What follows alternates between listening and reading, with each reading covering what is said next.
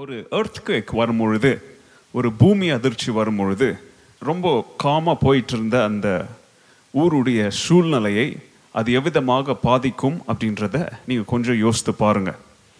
ஒரு கவர்மெண்ட்குள்ளே திடீர்னு ஒரு ஷூட்டரோ அல்லது ஸ்கூல் நடந்துகிட்டு இருக்கிற சூழ்நிலையில் ஒரு ஷூட்டரோ உள்ளே போய் அவன் துப்பாக்கி ஓப்பன் பண்ணி ஷூட் பண்ண ஆரம்பிக்கும் பொழுது அங்கே பீஸ்ஃபுல்லாக போயிட்டு இருக்கிற சூழ்நிலை எவ்விதமாக அது டிஸ்டர்ப் ஆகும் அப்படின்னு சொல்லி கொஞ்சம் நீங்கள் யோசித்து பாருங்கள்.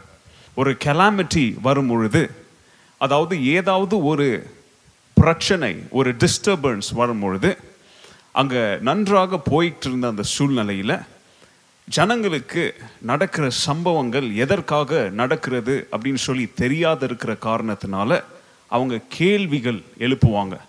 அந்த கேள்விகளுக்கு பதில் அவங்க என்ன செய்வாங்க, எதிர்பார்ப்பாங்க. அப்போது அப்படிப்பட்ட சூழ்நிலைகளில் தேவன் எங்கே இருக்கிறார், where is God, R is God still alive, அல்லது தேவன் அவர் உயிரோடு இருந்தாலும் அவர் இன்னும் செயல்படுகிறாரா இப்படின்னு சொல்லி அநேக கேள்விகளை எழுப்புகிற சூழ்நிலையில் காலகட்டத்தில் நம்ம வாழ்ந்து வருகிறோம்.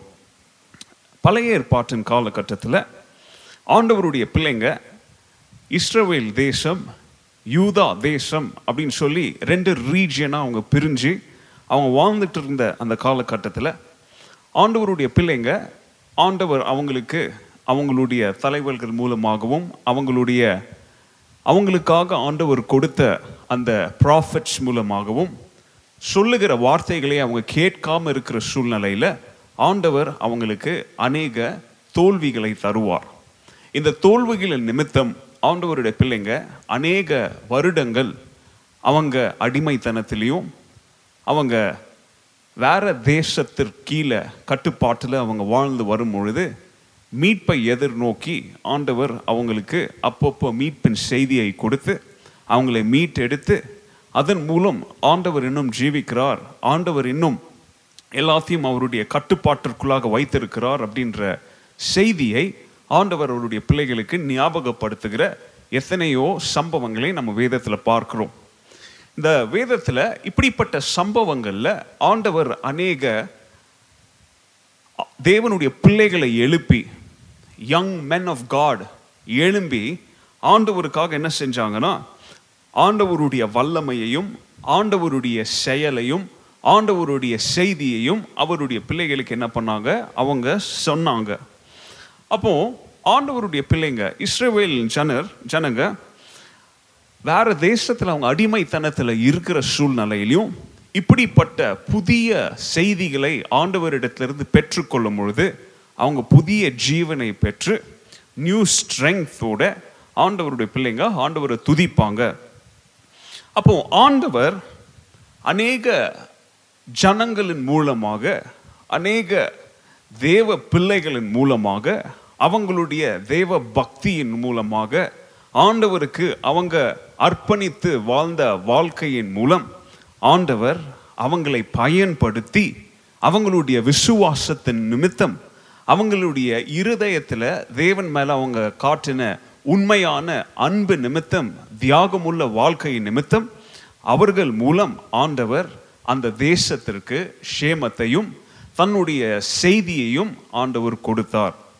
ஆண்டவராகிய இயேசு கிறிஸ்துவின் பிறப்புக்கு சுமார் ஒரு அறுநூறு வருஷங்களுக்கு முன்பதாக நம்ம போய் பார்த்தோன்னா ஆண்டவருடைய பிள்ளைங்க பாபிலோன் தேசத்தினால அவங்க என்ன செய்தாங்க, அவங்க முறியடிக்கப்பட்டு வீழ்த்தப்பட்டு அவங்க என்ன செய்யப்பட்டாங்க, அவங்க கைதிகளாக எக்ஸைல்ஸாக என்ன செய்ய கொண்டு என்ன பண்ணப்பட்டாங்க, எடுத்து கொண்டுபட கொண்டு பட்டாங்க.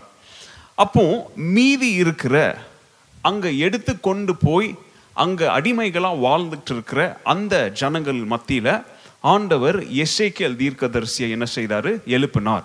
அந்த எசேக்கியேல் தீர்க்கதரிசியை எழுப்பின அந்த சூழ்நிலையில் பிடித்து கொண்டு போய் வேறு தேசத்தில் வைக்கப்பட்டிருக்கிற அந்த ஜனக்கூட்டத்தில் ஆண்டவருடைய பிள்ளைங்களாகிய நாலு பேருடைய வாழ்க்கை குறித்து நமக்கு தானியேலின் புஸ்தகத்தில் என்ன செய்யப்பட்டிருக்கிறது, எழுதி கொடுக்கப்பட்டிருக்கிறது. இந்த சூழ்நிலையில் ஒரு கூட்ட ஜனம், தானியேலும் அவனுடைய நண்பர்களும் ஒரு கூட்டமாக பிடித்து கொண்டு போய்பட்டிருக்கிறாங்க. இங்கே இன்னொரு பக்கத்தில் எசேக்கியேலுடைய தலைமைத்துவத்து கீழே ஒரு சில ஜன கூட்டம் இருக்கிறாங்க. அப்போது இங்கே என்ன நடக்குதுன்னா, யூதா என்ன செய்து மறுபடியும் கீழே விழுறதை நம்ம என்ன செய்கிறோம், நம்ம பார்க்குறோம். ஸோ யூதா வந்து, அதாவது எரேமியா தீர்க்கதரிசியுடைய வாழ்க்கையின் கடைசி காலத்தில் யூதா என்ன செய்து கீழே விழுது. எதிரிங்க கையில் அவங்க என்ன செய்கிறாங்க, தோல்வி அடைகிறாங்க. அதுக்கப்புறம் இங்கே பிடித்து கொண்டு போய் இருக்கிற இந்த பக்கத்தில் ஆண்டவர் தானியேலின் வாழ்க்கையின் மூலம் ஆண்டவர் தானியேலோடு என்ன செய்கிறார், பேசுகிறார். அவனுக்கு விசேஷித்த ஒரு வரத்தை கொடுக்கிறார். அது என்னன்னு பார்த்தீங்கன்னா, சொப்பனங்களை பார்த்து அந்த சொப்பனத்திற்கு அர்த்தங்களை சொல்லுகிற, அதை விளக்கி சொல்லுகிற ஒரு அருமையான ஒரு ஒரு கிஃப்ட் ஆண்டவர் அவனுக்கு கொடுக்கிறார்.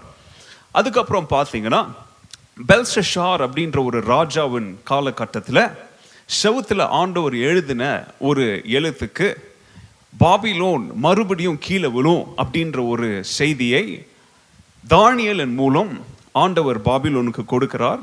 அதுக்கப்புறம் முதல்ல பிடிச்சு கொண்டு கொண்டு போயப்பட்டிருந்த இந்த எக்ஸைல்ஸ், யூதாவாகிய அந்த எக்ஸைல்ஸ்லேருந்து மறுபடியும் அவங்க என்ன செய்கிறாங்க, மீண்டும் ஒன்றாக வருகிறாங்க. அதுக்கப்புறம் இங்கே தானியேலுடைய மினிஸ்ட்ரி இங்கே முடிவடைகிறதை இந்த தானியேல் புஸ்தகத்தில் நம்ம என்ன செய்கிறோம், நம்ம பார்க்குறோம். ஸோ இந்த book of Daniel, the book of Daniel வந்து ஒரு இன்ட்ரெஸ்டிங்கான ஒரு புக்கு. இது ஏன் அப்படின்னு சொல்லி பார்த்தீங்கன்னா, பேர் தானியல்னு எழுதியிருக்கிற உடனே இந்த புஸ்தகத்தில் தானியலை பற்றி ரொம்ப எழுதியிருப்பாங்க. இந்த புக்குடைய சூப்பர் ஸ்டார் தானியேல் தான் அப்படின்னு சொல்லி நம்ம என்ன செய்திடக்கூடாது, தவறாக எண்ணிடக்கூடாது. எப்படி ஆதி காலத்திலேருந்து பார்த்தோன்னா, ஆபிரகாம், மோசை, யோசுவா, காலேப் அப்படின்னு சொல்லி ஒவ்வொருத்தருடைய வாழ்க்கை வரலாறு நம்ம பார்த்தோன்னா, அவங்க யாருமே பெரிய சூப்பர் ஸ்டார் கிடையாது. அவங்க யாருமே பெரிய ஒரு ஒரு லார்ஜர் தென் லைஃப் கேரக்டர் கிடையாது. தேவனால் உபயோகப்படுத்தப்பட்ட காலி பாத்திரங்கள் தான். அப்படிப்பட்ட ஒரு காலி பாத்திரம் தான் யாரு, தானியேல். ஸோ இந்த தானியேல் வாழ்க்கையின் மூலம் தேவன் தன்னுடைய திட்டங்களை, தன்னுடைய இருதயத்தில் இருக்கிறவைகளை அவர் எப்படி செயல்படுத்துகிறார் அப்படின்ற செய்தியை இந்த தானியேலின் புஸ்தகத்தில் நம்ம என்ன செய்கிறோம், நம்ம பார்க்குறோம். நீங்கள் பைபிளில் முதல் ஐந்து புஸ்தகங்களை பார்த்தீங்கன்னா, அது பென்டடூக்குன்னு சொல்லுவாங்க. இந்த மோசேயின் காலகட்டத்தில் எழுதப்பட்ட இந்த புஸ்தகங்களை பார்த்தீங்கன்னா, ஆண்டவருடைய வல்லமை, த சாவரன்டி ஆஃப் காட், ஆண்டவருடைய சர்வ வல்லமையை நீங்கள் நேரடியாக என்ன செய்ய முடியாது, பார்க்க முடியாது. அது பிஹைண்ட் த சீன்ஸ் இருக்கும், பேக் ட்ராப்பில் தான் இருக்கும். ஆனால் இங்கே இந்த புக் ஆஃப் தானியலில் ஆண்டவருடைய சாவரன்டி, தேவனுடைய சர்வ வல்லமை, தேவனுடைய சர்வ பலம், தேவனுடைய மகத்துவமான the mighty power of God தான் இந்த புஸ்தகத்துடைய சென்ட்ரல் தீம். அதை நீங்கள் நல்லா ஞாபகம் வச்சுக்கணும்.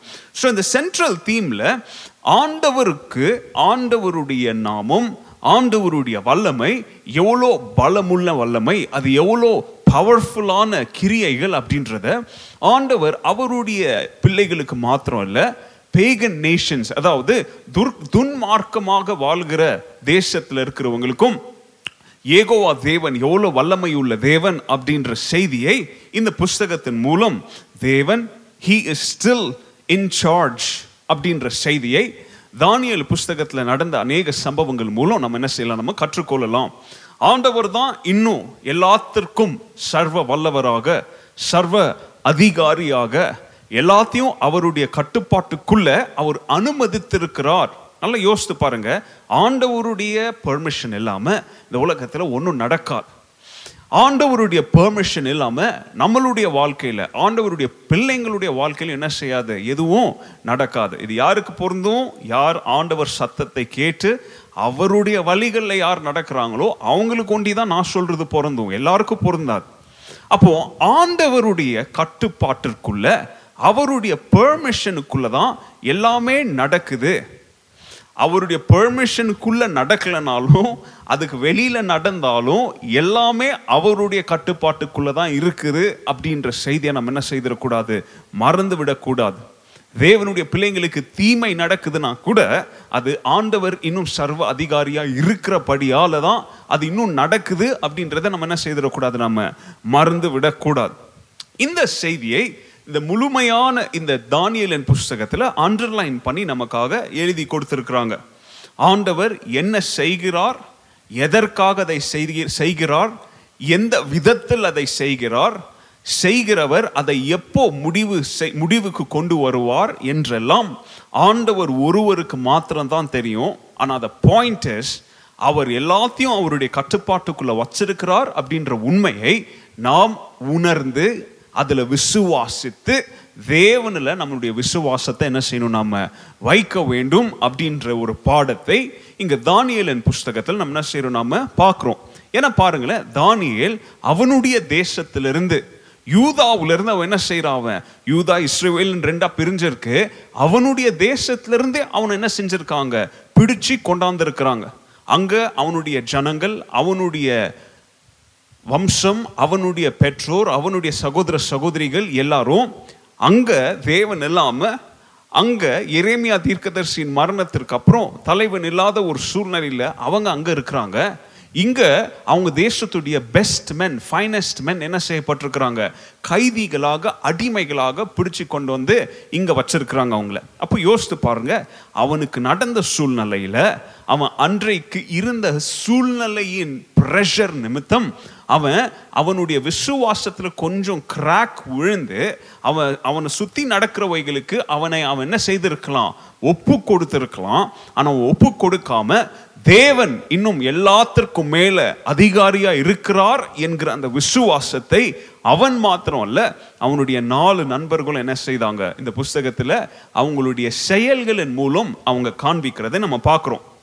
ஸோ இங்கே பாருங்க, இங்கே ஜெஹோயாகீம் அப்படின்ற ஒரு ராஜாவுடைய மூன்றாவது வருட அரசாட்சியில் நேபுகாத்நேசர், பாபிலோன் தேசத்துடைய நேபுகாத்நேசர் வந்து என்ன செய்கிறான், இவங்களுக்கு விரோதமாக, யூ யூதாவுக்கு விரோதமாக யுத்தம் செய்து அவன் என்ன செய்கிறான், அவன் எருசலேமுக்கு வந்து அதை என்ன செய்கிறான், அதை நாசம் பண்ணி அவங்களுக்கு மேலே யுத்தம் செய்து அவங்கள என்ன செய்கிறான், அவன் வீழ்த்துக்கிறான்.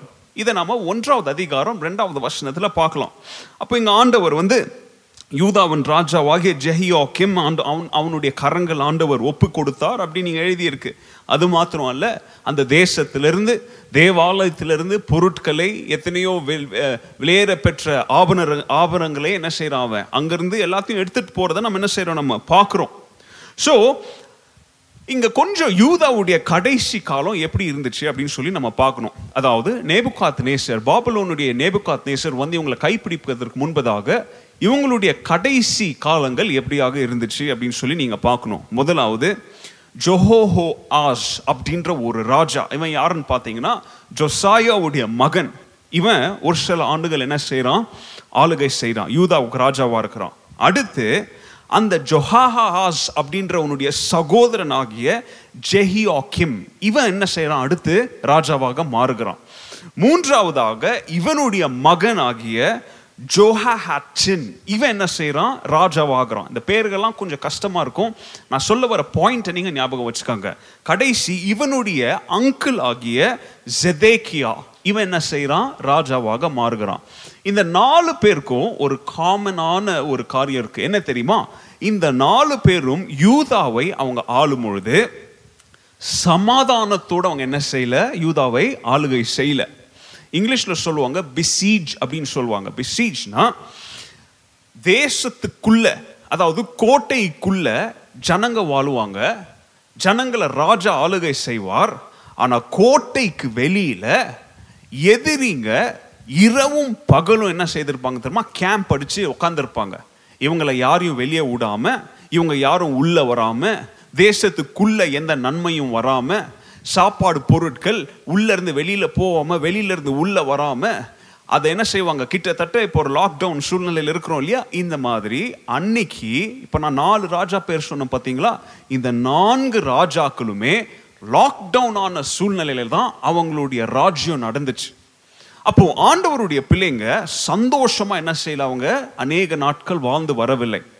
அவங்க பயத்தினால, கலக்கத்தினால, பிரச்சனையினால தைரியமாக ஊரை விட்டு அவங்களால என்ன செய்ய முடியல, வெளியில் போக முடியல. ஏன்னா எந்த நேரமும் எதிரி என்ன செய்வாங்க, இவங்களை கொலை செய்யும்படியாக வெளியில் உட்காந்துட்டு இருப்பான். அப்போ இப்படியா இருக்கிற சூழ்நிலையில் ஆண்டவருடைய திட்டம் என்னவா இருந்துருச்சுன்னா, எப்படிப்பட்ட சூழ்நிலையாக இருந்தாலும் எல்லாமே என்னுடைய கட்டுப்பாட்டு கீழே தான் இருக்குது.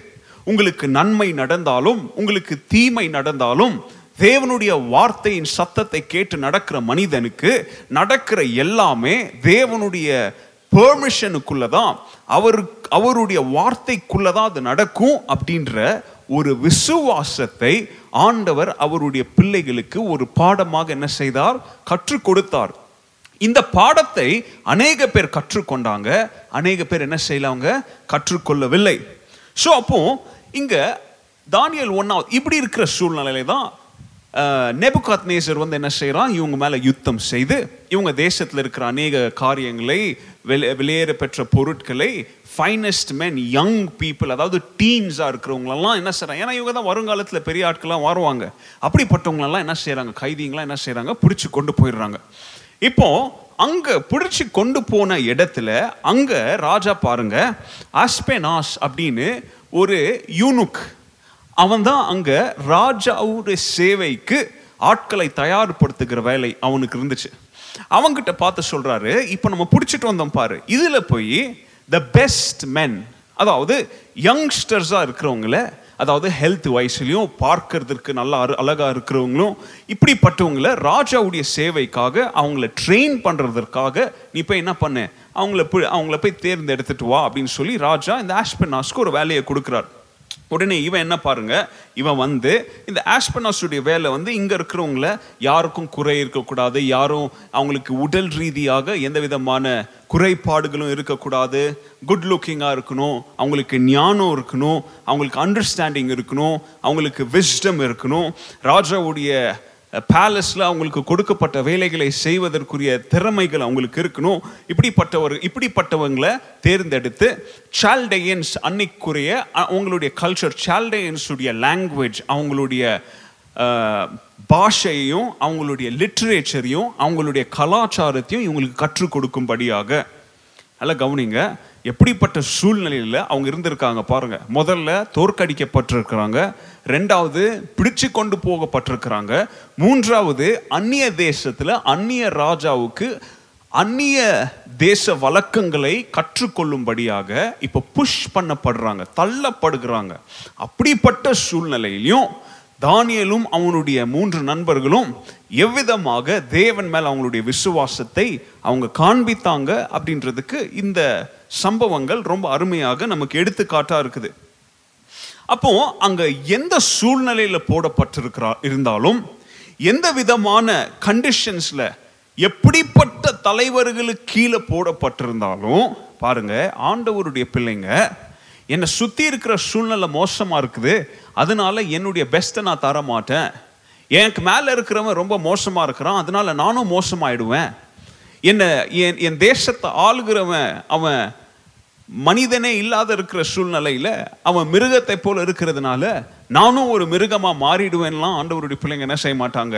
நடந்து கொள்ள மாட்டாங்க. அவங்களுடைய ஆட்டிடியூட் எப்படி இருக்கும் அப்படின்னு சொல்லி பார்த்தீங்கன்னா, இங்கே ஆண்டவருடைய பிள்ளைங்களுடைய ஆட்டிடியூட் எப்படி இருக்கணும் அப்படின்றதுக்கு இங்கே தானியேலுடைய லைஃப்பை நம்ம என்ன செய்கிறோம்? நம்ம எக்ஸாம்பிளாக எடுத்து பார்க்குறோம். கொஞ்சம் பைபிளில் பின்னாடி போய் பார்த்தீங்கன்னா, யோ ஜோசப் யோசிப்பும் இதை போல் அந்நிய தேசத்துக்கு என்ன செய்யப்பட்டிருந்தான்? விற்கப்பட்டிருந்தான். அந்நிய தேசத்துடைய அதிகாரிங்க வீட்டில் அவன் வேலை செய்கிறதுக்கு அவன் என்ன செஞ்சாங்க?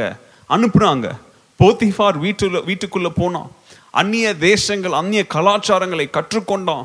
ஆனால் எந்த சூழ்நிலையில் போட்டிருந்தாலும் அவன் அவனுடைய ஃபெய்த்ஃபுல்னஸையும் அவனுடைய நம்பிக்கையும் அவனுடைய விசுவாசத்தையும் அவன் என்ன செய்யலை? கொஞ்சம் கூட அவன் கலர் மாறலை. இங்கே தானியேல் அவனுடைய நண்பர்கள் கலரும் என்ன செய்யலை?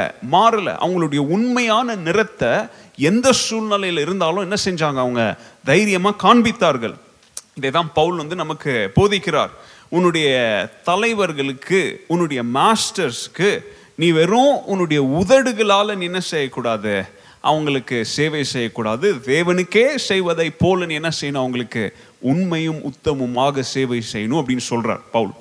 ஸோ இதை தான் இங்கே இவங்க செய்கிறாங்க. உடனே இங்கே பாருங்க, இங்கே தானியேல் இந்த முதலாவது அதிகாரத்தை நான் சொல்லியிருக்கிறேன், நீங்கள் வீட்டில் என்ன செய்யுங்க? படிங்க. இதிலிருந்து ஒரு சில காரியங்களை அவுட்லைனாக தான் உங்களுக்கு நான் சொல்லிகிட்டு இருக்கிறேன். இங்கே ஆண்டவர் வந்து அவங்களை அப்படி ஒப்பு கொடுத்த உடனே அங்கே ஒரு டெஸ்ட் வருது அவங்களுக்கு. என்ன டெஸ்ட் அப்படின்னு சொல்லி பார்த்தீங்கன்னா, இப்போது இவன் வந்து இந்த இவங்களை தயார் செய்து மூன்று வருட வருடங்களுக்குள்ள ராஜாவுடைய சேவைக்காக என்ன செய்யணும்? அவங்கள தயார் செய்யணும். அப்போ அப்படி தயார் செய்கிற சூழ்நிலையில் இவங்க என்ன செய்கிறாங்க, இவங்க தானியேலும் அவனுடைய நண்பர்களும் என்ன செய்கிறாங்க, ராஜா கொடுக்கிற இன்ஸ்ட்ரக்ஷன்ஸ்க்கு விரோதமாக அவன் கொடுக்குற அந்த சாப்பாடு உணவுகளெல்லாம் இவன் வேண்டான்னு சொல்லி இவங்க ப்ரோட்டஸ்ட் பண்ணுற ஒரு சம்பவத்தை நம்ம என்ன செய்யறோம், நம்ம இங்கே பார்க்குறோம். அதுக்கு முன்பதாக இவங்களை பிடிச்சி கொண்டு போனாங்க இல்லையா. இங்கே தானியேல் தானியலுடைய பேர் என்ன, பேருடைய அர்த்தம் என்னன்னு பார்த்தீங்கன்னா, தேவன் எனக்கு நீதிபதியாக இருக்கிறார் அப்படின்ற, காட் இஸ் மை ஜட்ஜ் அப்படின்ற பேர் இவனுக்கு கொடுக்கப்படுகிறது. ரெண்டாவது அனானியா, அனானியா அப்படின்றவனுக்கு அவங்க ஒரு பேர் கொடுக்குறாங்க. அவனுடைய பேர் தான் ஷாத்ராக். நமக்கு எல்லாருக்கும் ஷாத்ராக், மேஷாக், ஆபத்நேகோன்ற பேர் தான் தெரியும். இது பாபிலோன்ல இவங்களுக்கு கொடுக்கப்பட்ட பேர். ஆனால் இவங்களுடைய உண்மையான பேர் என்ன அப்படின்னு சொல்லி பார்த்தீங்கன்னா, தானியேல் இவனுடைய உண்மையான பேர், ஆனால் இவனுக்கு பாபிலோன்ல கொடுக்கப்பட்ட பேர் பெல்ஷாசார். பெல்ஷாசார் அப்படின்றது அங்கே இருந்த ஒரு தெய்வத்துடைய ஒரு பேர், அதாவது ஜீவனை பாதுகாக்கிற பேல் அப்படின்ற ஒரு தேவனுடைய பேரை தான் அவனுக்கு கொடுத்துருந்தாங்க. ஆனால் அவனுடைய உண்மையான உண்மையான பேர் தானியேல். அது மாதிரி ஷாத்ராக்குன்னு அவனுக்கு அங்கே கொடுக்கப்பட்ட பேர், ஆனால் அவனுடைய உண்மையான பேர் என்ன தெரியுமா, அனானியா. அனானியானா தேவன் கிருபை காண்பிக்கிறார் அப்படின்ற பேர். மூன்றாவது மேஷாக் அப்படின்றவனுக்கு உண்மையான பேர் இருந்த பேருடைய அர்த்தம் என்ன தெரியுமா, மீஷாயேல். மீஷாயேல்னா என்ன அர்த்தம்னா, தேவனுக்கு நிகரா யாருமே இல்லை. தேவனுக்கு நிகரா யார் இருக்கிறா, யாருமே இல்லை. தேவனுக்கு நிகர் தேவன் தான் அப்படின்ற பெயருடைய அர்த்தம் உடையவன் தான் யாரு, மீஷாயேல் அல்லது மேஷாக். கடைசி ஆபத்நேகோ அப்படின்ற ஒரு பேரை கொடுத்தாங்க, ஆனால் அவனுடைய உண்மையான பேர் வந்து அசாரியா. அசாரியா அப்படின்ற பேருடைய அர்த்தம் தேவன் உதவி செய்கிறார், த லார்ட் ஹெல்ப்ஸ் அப்படின்ற பேர். ஸோ இப்போ இவங்க நாலு பேரும் பிடிப்பட்டு பாபிலோனுக்கு கொண்டு வந்த உடனே இப்போ பாபிலோன் சிட்டிசன் சிட்டிசன்ஷிப் அவங்களுக்கு கிடைச்சாச்சு. இப்போ எந்த தேசத்தின் பிரஜைகளாக மாறிட்டாங்க இவங்க, யூதா தேசம் இல்லை, இனிமே யார் இவங்க, பாபிலோனியர்களாக என்ன செஞ்சிட்டாங்க, மாறிட்டாங்க. அப்போது பாபிலோனியராக மாறின உடனே இப்போ புதிய தேசத்தில் புதிய ராஜாவுக்குரிய மரியாதை கொடுக்கணும், புதிய தேசத்துடைய சட்டங்களுக்கு இவங்க என்ன செய்யணும், இவங்க கீழ்ப்படியணும். இப்படி இருக்கிற சூழ்நிலையில் இந்த நான்கு இளைஞர்கள் எப்படி அவங்க விசுவாசத்தை அவங்க நிரூபித்தாங்க அப்படின்ற சம்பவத்தை நம்ம என்ன செய்யலாம், நம்ம படிக்கலாம். நல்லா கவனிங்க. தானியேல் அவன் போன உடனே அவன் இருதயத்தில் ஒரு காரியத்தை முடிவு செய்துட்டான். இங்கிலீஷில் பர்பஸ்ட் இன் இஸ் ஹார்ட் அப்படின்னு சொல்லி போட்டிருக்கிறாங்க. என்ன முடிவு பண்ணிருந்தான் தெரியுமா, ராஜா அவனுக்கு கொடுக்கிற அந்த பெரிய கம்பீரமான உணவை என்ன செய்ய மாட்டான், அவன் தொடமாட்டான். அல்லது ராஜா கொடுக்கிற பானத்தை அவன் என்ன செய்ய மாட்டான், தொடக்கூட மாட்டான் அப்படின்ற ஒரு சபதத்தை எடுக்கிறான். அப்போது அங்கே அவன் கெஞ்சி கேட்குறான். அவன் யார், இவங்களை தயார் செய்ய ராஜா அப்பாயிண்ட் பண்ண அந்த யூனுக் அவன் கெஞ்சி கேட்குறான், நீ சாப்பிடாம நீங்கள் நோஞ்சனா மாறினீங்கன்னா ராஜா ஏன் தலையை வெட்டிடுவான் அப்படின்னு சொல்லி அவன் அவனை கெஞ்சுறான். ஆனால் அங்கே யூதாவுடைய பிள்ளைகளாகிய இந்த நாலு பேரும் லேவியர் ஆகமத்தில் ஆண்டவர் அவங்களுக்கு கொடுத்த அந்த கட்டளைகளின் பிரகாரம் எந்த உணவை சாப்பிட வேண்டும், எந்த உணவை தொடக்கூடாது அப்படின்னு சொல்லி அவங்க ஆண்டவருடைய வார்த்தைக்கு கட்டுப்பட்டவர்களாக இருந்தபடியால் ரொம்ப முக்கியமாக அந்த உணவுகள் எல்லாம் அவங்களுடைய தெய்வத்தங்களுக்கு முன்பதாக வச்சு பூஜை செய்து ஜெபித்து இவங்களுக்கு கொடுக்கப்பட்டது நிமித்தம் அவங்க என்ன செய்ய மாட்டான்னு சொல்லிட்டாங்க, இந்த உணவுகளை நாங்கள் சாப்பிட மாட்டோம், இங்கே தொட மாட்டோம். ஏன்னா ராஜாவுடைய மேஜையில் வைத்து அவர் சாப்பிட்ற அந்த பொருட்களை நாங்கள் சாப்பிட்டு எங்கள் சரீரங்களை நாங்கள் என்ன செய்ய மாட்டோம், தீட்டுப்படுத்தி கொள்ள மாட்டோம், பாவத்திற்குள்ளாக என்ன செய்ய மாட்டோம், நாங்கள் எங்களையே ஒப்பு கொடுத்துட மாட்டோம். ஏன்னா அந்த சாப்பாடு அந்த உணவு அன்றைக்கு அது அன்கிளீனாக இருந்துச்சு. அதனால் அதோடு சேர்த்து யூதர்களுக்கு அவங்க கொடுத்த ஒரு கட்டளை, ஆண்டவர் கொடுத்த கட்டளை என்ன அப்படின்னு சொன்னால், ஸ்ட்ராங்கான ஒயின் அவங்க என்ன செய்யக்கூடாது, ஸ்ட்ராங்கான பானங்களை எதையும் என்ன செய்யக்கூடாது, அவங்க குடிக்கக்கூடாது, எடுத்துக்கொள்ளக்கூடாது. அதனால தான் யூதர்கள் மத்தியில் ஒரு வழக்கம் இருந்துச்சு. என்ன வழக்கம்னா, ஒரு கிளாஸ் பானத்துக்கு அவங்க மூன்றுலேருந்து ஆறு கிளாஸ் தண்ணி என்ன செய்வாங்களாம், மிக்ஸ் பண்ணுவாங்களாம். அப்போ யோசித்து பாருங்கள், அது எவ்வளோ ஸ்ட்ராங்காக இருந்துச்சு. பாபிலோனியர் மிக்ஸ் பண்ணாமல் அப்படியே என்ன செய்வாங்க, குடிப்பாங்க. அது கேடு, அது போதையை கொடுக்கும். அதனால தான் இவங்க ஆறு கிளாஸ் தண்ணி மிக்ஸ் பண்ணியும் நாங்கள் என்ன செய்ய மாட்டோம், நாங்கள் அதை என்ன செய்ய மாட்டோம், தொட மாட்டோம். இதெல்லாம் எதுனால தெரியுமா? உணவை பார்த்து இல்லைங்க, ஆண்டவர் கொடுத்த கட்டளை நிமித்தம், ஆண்டவருடைய வார்த்தையின் நிமித்தம், தேவனுடைய சத்தத்தை நிமித்தம் இதை நாங்கள் என்ன பண்ண மாட்டோம், நாங்கள் இதை தொட மாட்டோம். ஏன்னா அந்த ஃபுட்டும் அன்னைக்கு அவங்களுக்கு கொடுக்கப்பட்ட அந்த உணவு இதெல்லாம் பொய்யான கடவுள்களுக்கு முன்பதாக என்ன செய்யப்பட்டிருந்துச்சு, படைக்கப்பட்டிருந்ததுனால, ஃபால்ஸ் காடுக்கு முன்னாடி அது படைக்கப்பட்டிருந்ததுனால அவங்க என்ன செய்கிறாங்க தெரியுமா?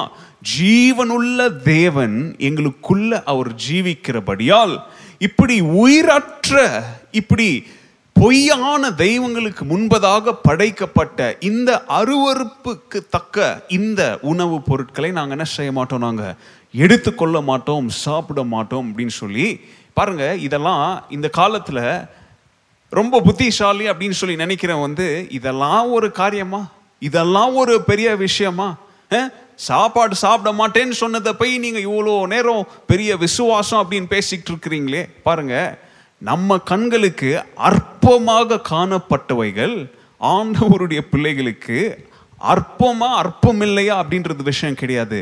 விசுவாசமா விசுவாசம் இல்லையா, தேவனுக்கு விரோதமாக செய்கிறோமா அல்லது தேவனுடைய இருதயத்திற்கு ஏற்றவையாக நடந்து கொள்கிறோமா? பாருங்க, அவங்க வேற தேசத்துல இருந்தாங்க, யாரும் அவங்கள பார்க்கறதுக்கு இல்லை, அவங்கள மானிட்டர் பண்ண யாரும் இல்லை, ப்ளஸ் அவங்க வேற சிட்டிசனாக மாறிட்டாங்க. அவங்க அதெல்லாம் இச்சித்து சாப்பிட்டு பானம் பண்ணியிருக்குது. அதுக்கப்புறம் ஆண்டவரே நாங்கள் இங்கே வந்துட்டோம், நாங்கள் இப்போ பாபிலோனரியாக மாறிட்டோம், இதெல்லாம் நாங்கள் செய்யலைன்னா எங்களை கொன்றுவாங்க அப்படி இப்படின்லாம் அவங்க என்ன செய்யலை, அவங்க காரணங்களை கொடுத்துட்டு இருக்கிற அவங்களுடைய விசுவாசம் எவ்வளோ ஸ்ட்ராங்காக இருந்துச்சு. நல்லா கவனிங்க, இந்த நாலு பேரும் ஒரு twenty five twenty six year old பசங்க இல்லைங்க, எல்லாம் டீனேஜ் பாய்ஸ் நினைக்கிறேன், பதினஞ்சு பதினாறு பதினேழு இவ்வளோதாங்க இருந்திருக்கும் வயசு இந்த பிள்ளைங்க பசங்களுக்கு. இந்த வயசில் கூட பாருங்கள், அவங்க அவங்களுக்கு தீட்டாகாமல் இருக்கிறத, ஆண்டவருடைய வார்த்தைக்கு விரோதமாக ஒரு காரியத்தை என்ன செய்யலை, அவங்க செய்யலை. ஸோ சுருக்கமாக இன்னைக்கு ஒரு சில காரியங்களை என்ன செய்யலாம், நாம் படிக்கலாம். இன்றைக்கு என்னுடைய வேத பாடத்தின் தலைப்பு ஸ்டாண்டிங் ஃபர்ம் வித்அவுட் காம்ப்ரமைசஸ், அதாவது விட்டு கொடுக்காமல் உறுதியாக நிலைத்து எப்படி நிற்க வேண்டும் அப்படின்னு சொல்லி இவங்களுடைய வாழ்க்கையிலிருந்து ஒரு சில காரியங்களை நம்ம என்ன செய்யலாம், நம்ம பார்க்கலாம். முதலாவது பிரச்சனை என்ன? அவங்களுடைய பிரச்சனை, அவங்க ஃபாரின் லேண்டில் இருந்தாங்க, வேறு தேசத்தில் இருந்தாங்க, வேறு தேசத்தில் வேறு அந்நிய ராஜாவுக்கு சேவை செய்யும்படியாக அவங்க இப்போ உருவாக்கப்பட்டு கொண்டு இருக்கிறாங்க. அப்போது அங்கே உருவாக்கப்படுகிற சூழ்நிலையில் அந்நிய தேசத்தின் உணவு, அந்நிய தேசத்துடைய பானங்கள், அந்நிய தேசத்துடைய ராஜாவுடைய கட்டளைகளை இவங்க என்ன செய்ய வேண்டியதாக இருந்துச்சு, கேட்டு கை கொண்டு நடக்க வேண்டிய சூழ்நிலை. அதனால அப்படிப்பட்ட எல்லா காரியங்களும் அவங்களுக்கு கொடுக்கப்பட்ட எல்லாமே அவங்களுடைய வழக்கத்தின் பிரகாரம் அவங்களுடைய தெய்வத்திற்கு முன்பதாக என்ன செய்யப்பட்டது, படைக்கப்பட்டு அவங்களுக்கு கொடுக்கப்பட்டது. இதுதான் அவங்களுக்கு இருந்த பிரச்சனை.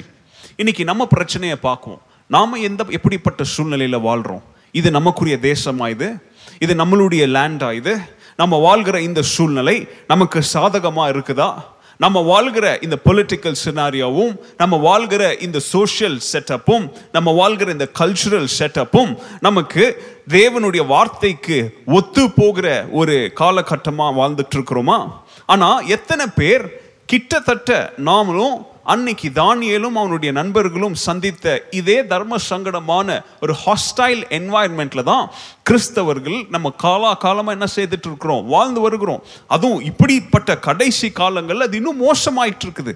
அதனால தான் க சபைக்குள்ள கலைகள் அதே அதி அநீக அதிகமாக வளர்ந்து வந்துருச்சு, துர் உபதேசங்கள் அதிகமாக நுழைஞ்சிருச்சு உள்ள, உலகம் அதிகமாக வெவ்வேறு ஃபார்ம்ஸில் வெவ்வேறு விதங்களில் திருச்சபைக்குள்ளாக வந்துருச்சு அப்படின்னு சொல்லி இன்னைக்கு அநேக திருச்சபைகளை நாங்கள் என்ன செய்கிறோம், நாங்கள் இப்படிப்பட்ட கலைகளை எடுக்கும்படியாக மறுபடியும் ஆதி அன்புக்குள்ளாக ஆண்டவருடைய வார்த்தை பக்கமாக ஆண்டவருடைய பிள்ளைகள் என்ன செய்யணும், அவங்க வந்து செவிகளை சாய்த்து அவங்களுடைய பாதையை செவையாக்கி கொள்ள வேண்டும் அப்படின்னு சொல்லி இன்னைக்கு நாங்கள் என்ன செய்கிறோம், இன்னைக்கு அநேக போதனைகளை கொடுத்துட்டு இருக்கிறோம்.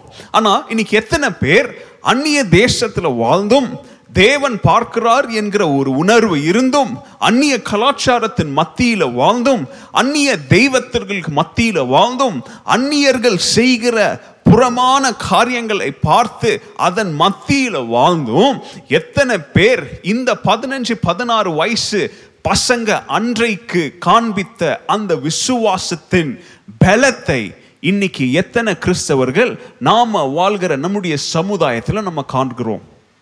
How many of us show this faith? அன்னைக்கு பாருங்க, அவனுங்க சின்ன பசங்க, அவங்களுக்கு உயிர் பயம் இருந்திருக்கலாம்.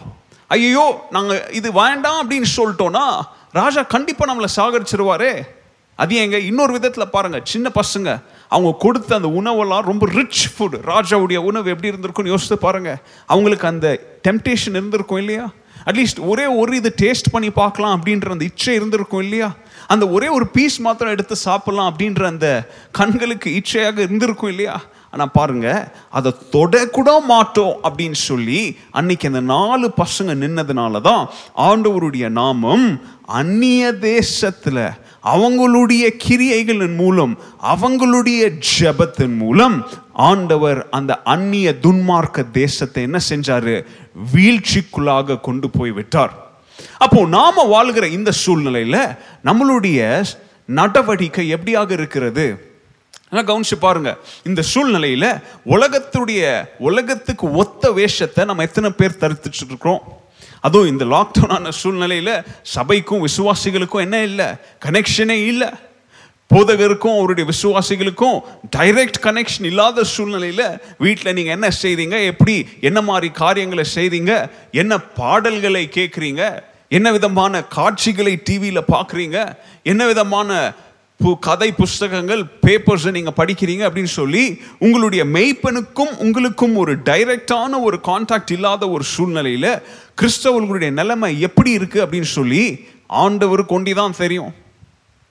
அந்நிய தேசத்தில் அவங்களுடைய நடவடிக்கை எப்படியாக இருந்துச்சு? பிரச்சனையின் மத்தியில் அவங்க எப்படி இருந்தாங்க? ரெண்டாவது பிளான் பாருங்க, என்ன பிளான் பண்ணுறாங்க? உடனே அவங்க சொல்கிறாங்க, ஒரு பத்து நாள் ஒரு ட்ரையல் பார்க்கலாம்.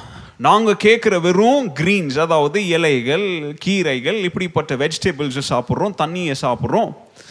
எங்களுடைய வளர்ச்சி, எங்களுடைய ஹெல்த்தையும், நீங்கள் ராஜா பொருட்களை கொடுத்து சாப்பிட்றவங்களுடைய ஹெல்த்தையும் நீங்கள் பத்து நாளுக்கு ட்ரை பண்ணி பாருங்கள். அதுக்கப்புறம் டிசைட் பண்ணலாம். இந்த மூணு வருஷம் நாங்கள் சொல்கிறத நீங்கள் செய்கிறீங்களா, இல்லை நீங்கள் சொல்கிறத நாங்கள் செய்யணுமா அப்படின்ற ஒரு டெஸ்ட்டுக்குள்ளே ஒரு பிளானு கொண்டாடுறாங்க.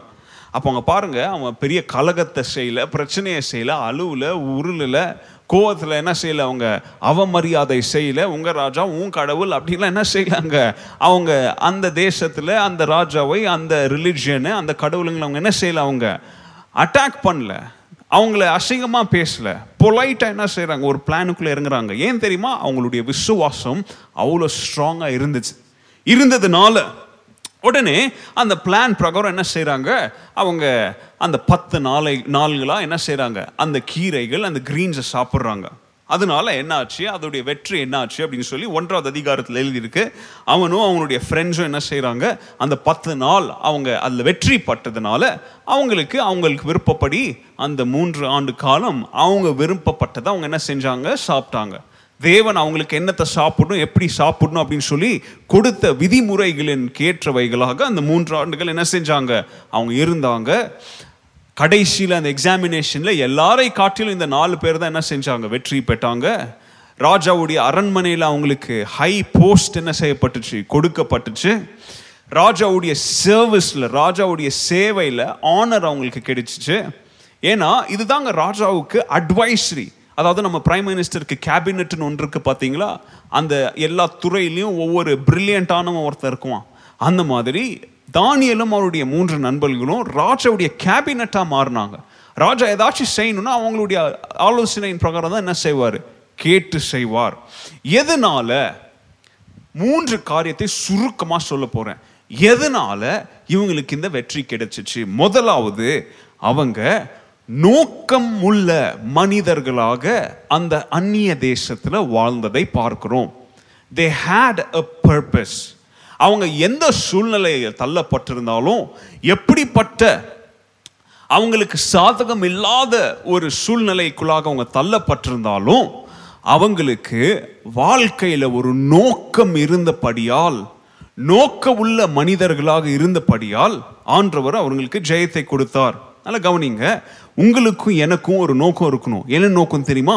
தேவனுடைய வார்த்தையை, தேவனுடைய லா, பைபிள் சொல்றத நான் எப்பொழுதும் என்னுடைய வாழ்க்கையின் நோக்கமாக நான் வைத்து கொள்ளுவேன் அப்படின்னு ஒரு நோக்கம் உங்களுக்கு எனக்கும் முதல்ல இருக்கணும். அப்படி ஒரு நோக்கம் நமக்கு இல்லைன்னா, தேவனை முதலாவது நான் வைத்து தேவனுக்கு விரோ விரோதமான எதையும் செய்யாம, தேவனுக்கு விருப்பப்பட்டதை நான் செய்ய வேண்டும், தேவனுக்கு நான் எந்த காரியத்திலும் எந்த சூழ்நிலையிலும் துரோகத்தை செய்து விடக்கூடாது, தேவன் என்னை எந்த பாதையில நடத்த விரும்புகிறாரோ, எந்த வழியில அவர் கையை காட்டி இந்த வழியில நட அப்படின்னு சொல்றாரோ, அப்படிப்பட்ட சூழ்நிலைகள்ல என்னுடைய விருப்பத்தை அல்ல, தேவனுடைய விருப்பத்திற்கு ஏற்றவனா நான் நடப்பேன் அப்படின்ற ஒரு நோக்கம் முதல்ல நமக்கு இருக்கணும். அன்றைக்கு அவங்க நோக்கம் உள்ள ஒரு ஜீவியத்தை நடத்தினபடியால் அவங்க செய்தது, பார்த்தது, பேசினது எல்லாத்திலையும் தேவனுடைய வார்த்தை, தேவனுடைய நோக்கம் அவர்களுடைய நோக்கமாக இருந்தபடியால் த்ரூ அவுட் தேர் லைஃப்ஸ், அவங்க வாழ்க்கையின் முழுவதும் முழுவதிலும் அவங்க உயர்ந்த தரநிலைகளை, இங்கிலீஷில் ஸ்டாண்டர்ட்ஸ்ன்னு சொல்லுவோம், அவங்க வாழ்க்கையின் முழுவதிலும் தேவனுடைய வார்த்தைகளை அவங்க ஸ்டாண்டர்டாக வச்சதுனால அவங்களுடைய தரநிலைகளும் என்ன செஞ்சிருச்சு? உயர்ந்து அவங்க ஒரு உயர்ந்த நோக்கத்தோடு அவங்க என்ன செஞ்சாங்க? வாழ்ந்து வந்தாங்க. முதலாவது பாடம், உங்களுக்கும் எனக்கும் என்ன நோக்கம்? நம்மளுடைய வாழ்க்கையின் நோக்கம் என்னவாக இருக்கிறது?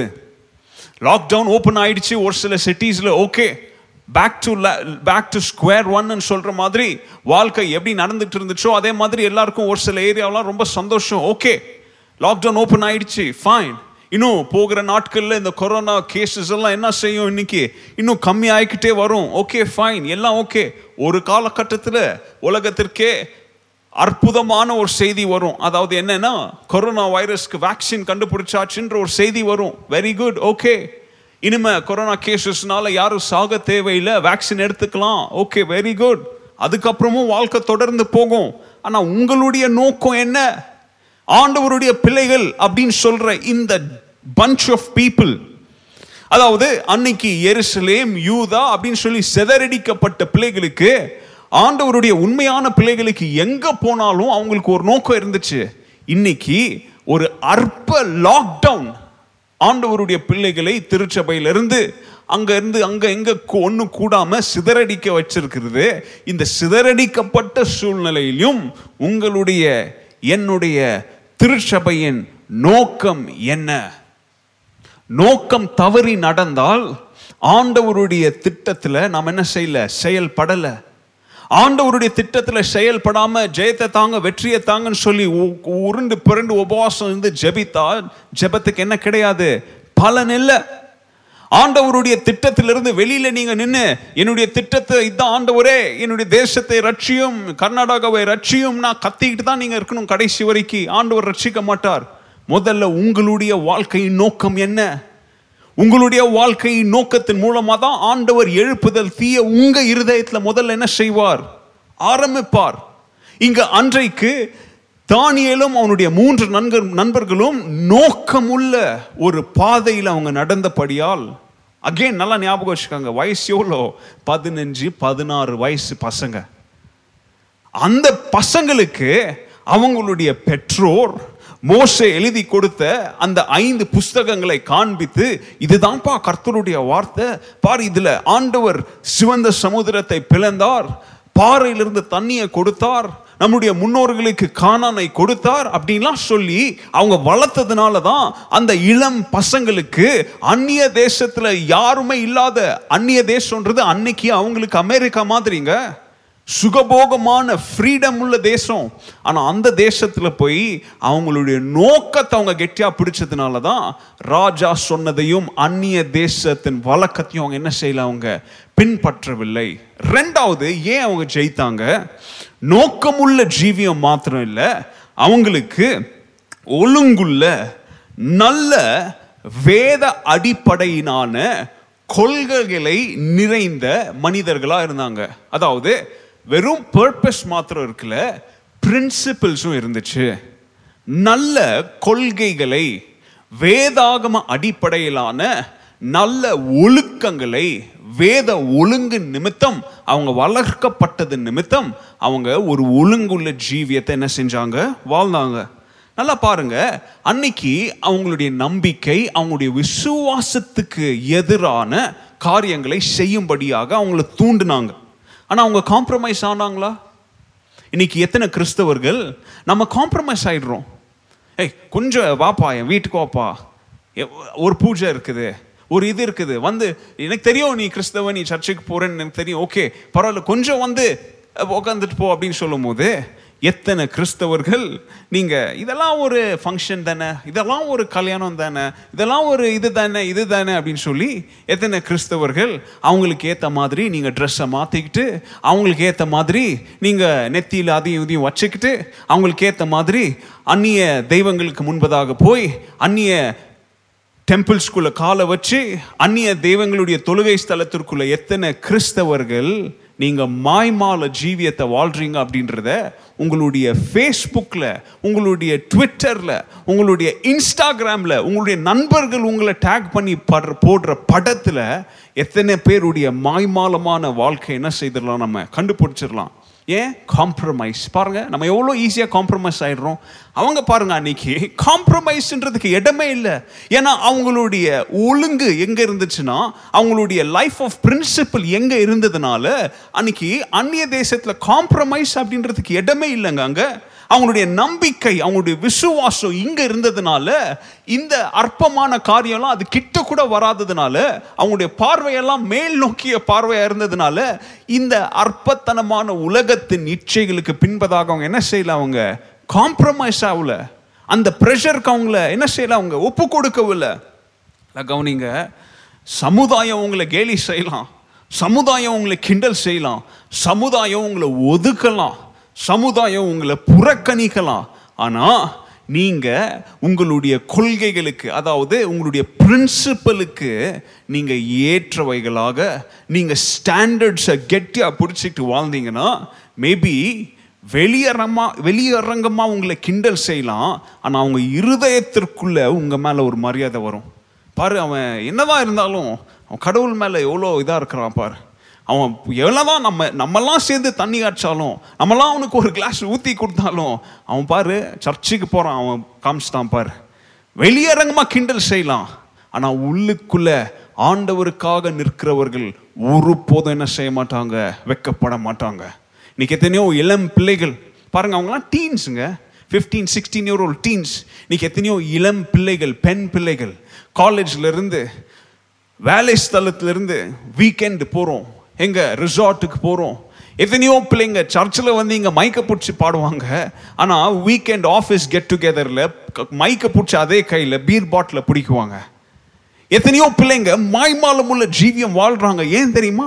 அவங்களுடைய பெற்றோர்கள் அவங்கள என்ன செய்யல, அவங்கள தேவனுடைய வார்த்தையில் அவங்கள என்ன செய்யல, அவங்கள விதை போட்டு வளர்க்காத காரணத்தினால இங்கே பாருங்கள், இவங்கள விதை போட்டு வேறு தேசத்தில் வளர்த்து அங்கேருந்து இவங்க பிச்சு எடுக்கப்பட்டு அந்நிய தேசத்தில் அடிமைத்தனத்தில் வைக்கப்பட்டிருந்தாலும் காம்ப்ரமைஸ் ஆகல.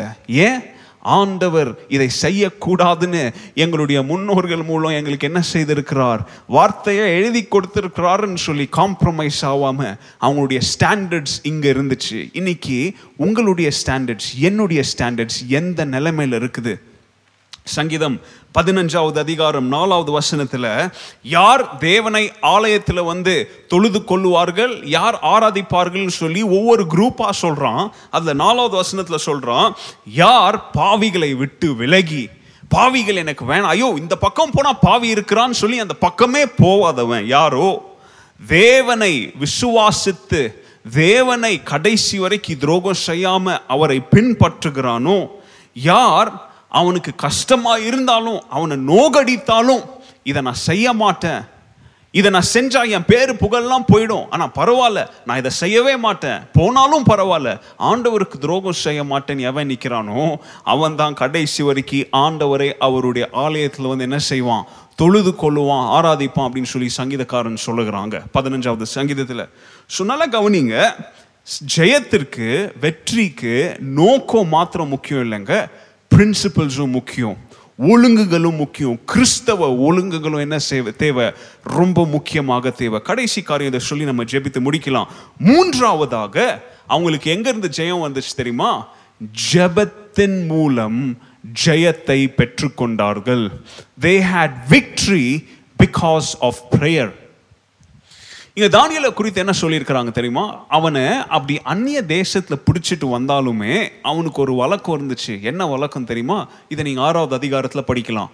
அவன் ஒவ்வொரு நாளும் அவனுடைய மாடியில் போய் அவன் ரூமில் அவன் ஒரு ஈஸ்ட் ஒரு ஜன்னலை ஒன்று ஓப்பன் பண்ணால் நேராக அவனுடைய தேசம் தெரியும், தூரத்தில் எருசலேம் தெரியும். காலையில் மதியானம் ராத்திரி மூணு நேரமும் என்ன செய்வானா தெரியுமா? முழங்காலிட்டு அவனுடைய தேசத்திற்காக ஆண்டவரை நோக்கி அவன் என்ன செய்தான், அவன் ஜெபித்தான், ஆண்டவரோடு உறவாடினான், ஆண்டவரோடு ஒரு கம்யூனிகேஷன் அவன் இருந்தபடியால் ஜெபத்து நிமித்தம் ஆண்டவர் அவனையும் உயர்த்தினார். பிற்காலங்களில் அவனுடைய தேசத்திற்கும் ஆண்டவர் என்னத்தை கொண்டு வந்தார், சேமத்தை கொண்டு வந்தார் அப்படின்னு சொல்லி ஜெபத்தை குறித்து ஜெபத்தின் வல்லமையை குறித்து நாம் என்ன சொல்றீங்க நம்ம பார்க்கிறோம். அப்போ அவன் முழங்காலிட்டபடியால், அந்த முழங்கால் அப்படின்றது நல்லா கவனிங்க, முழங்கால் இட்டு ஜெபிக்கிறதுல ஏதோ ஒரு வல்லமை இருக்குதுன்னு தவறா நினைச்சிடாதீங்க. நான் போன வாரம் ஃபாஸ்டிங்கை குறித்து சொன்னேன், அந்த மாதிரி இன்னைக்கு முழங்கால குறித்து சொல்றேன். முழங்கால் இட்டு ஜெபித்தா தான் அந்த முழங்கால் ஏதோ ஒரு வல்லமை. நோ, முழங்கால் இடுறதே என்ன என்னதுக்கு தெரியுமா? அது ஆண்டவரே நான் என்ன என்ன செய்கிறேன், தாழ்த்துகிறேன் அப்படின்றதுக்கு ஒரு அடையாளம். பழைய ஏற்பாட்டு காலத்தில் சாஷ்டாங்கமெல்லாம் என்ன செஞ்சாங்க, விழுந்தாங்க. அந்த மாதிரி இது ஒரு முழங்கால் இடுவது அப்படின்றது என்னை தாழ்த்துகிறேன் ஆண்டவரே. நான் சேர் மேலே கால் மேலே கால் போட்டு உக்காந்துக்கிட்டு எனக்கு நான் தமிழில் புலவர், நான் இங்கிலீஷில் புலவர், அதனால எனக்கு தெரிஞ்ச நல்லா அருமையான பவர்ஃபுல் வெக்காபுலரி யூஸ் பண்ணி நான் ஜெபிக்கிறேன் அப்படின்றது திமிரில் ஜெபிக்கிற மாதிரி, பரிசேனை போல ஜெபிக்கிற மாதிரி.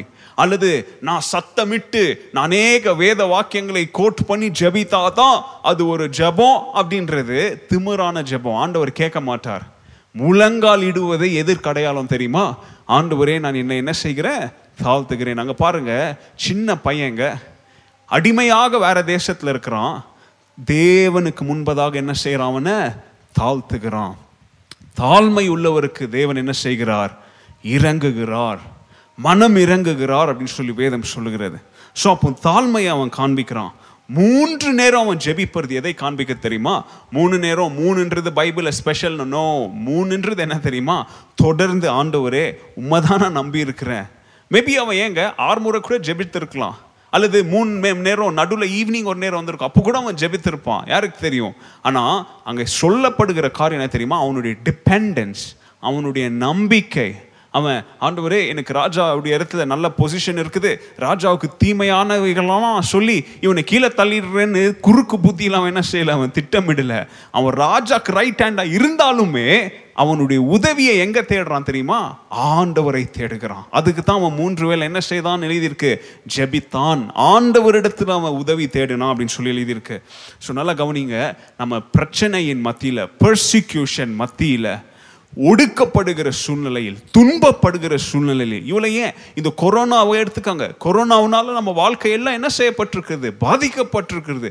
எப்படிப்பட்ட சூழ்நிலையாக இருந்தாலும் தேவனில் நம்ம தாழ்மை உள்ளவர்களா, ஜெபத்தில் தேவனை சார்ந்து நம்ம ஜெபிக்கும் பொழுது ஆண்டவர் நம்முடைய ஜெபத்திற்கு என்ன தருகிறார், பதிலை தருகிறார்.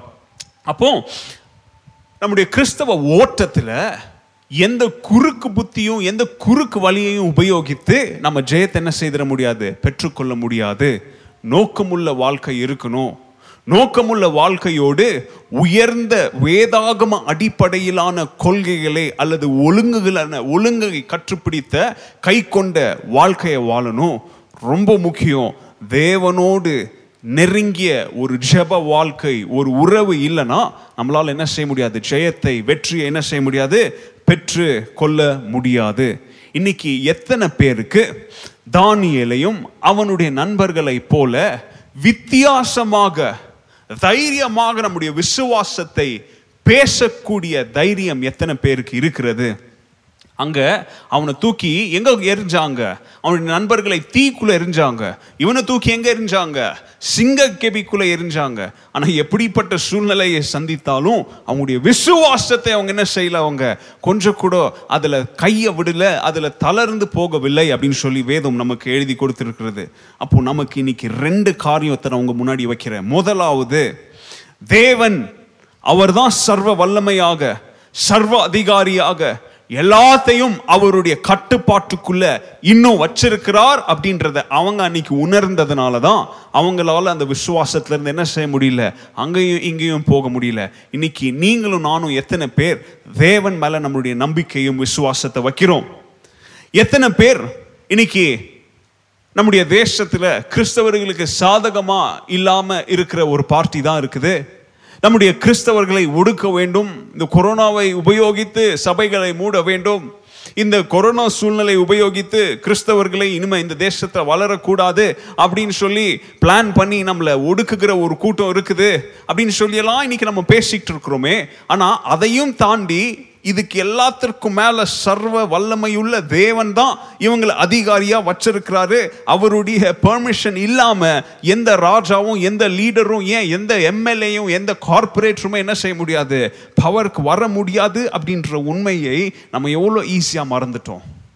அன்னைக்கு அவங்க அதை மறக்காம துன்மார்க்கர்கள் அன்னைக்கு ராஜாக்களா இருந்தாலும் துரோகம் செய்கிற துஷ்டர்கள் அன்னைக்கு அவங்கள ஆண்டு அவங்கள தேசத்தை துண்டு துண்டா நறுக்கி அவங்களுடைய வாழ்க்கையை சிதறடிச்சாலும் அவங்க அவங்களுக்கு விரோதமா என்ன செய்யல, அவங்க கலகத்தை கொண்டா கொண்டு வரல, ஒரு கூட்டத்தை சேர்த்து யுத்தம் செய்யல. தேவனில் அவங்க என்ன செய்தாங்க, நம்பி ஜீவித்தபடியால். முதலாவது சேலஞ்ச்.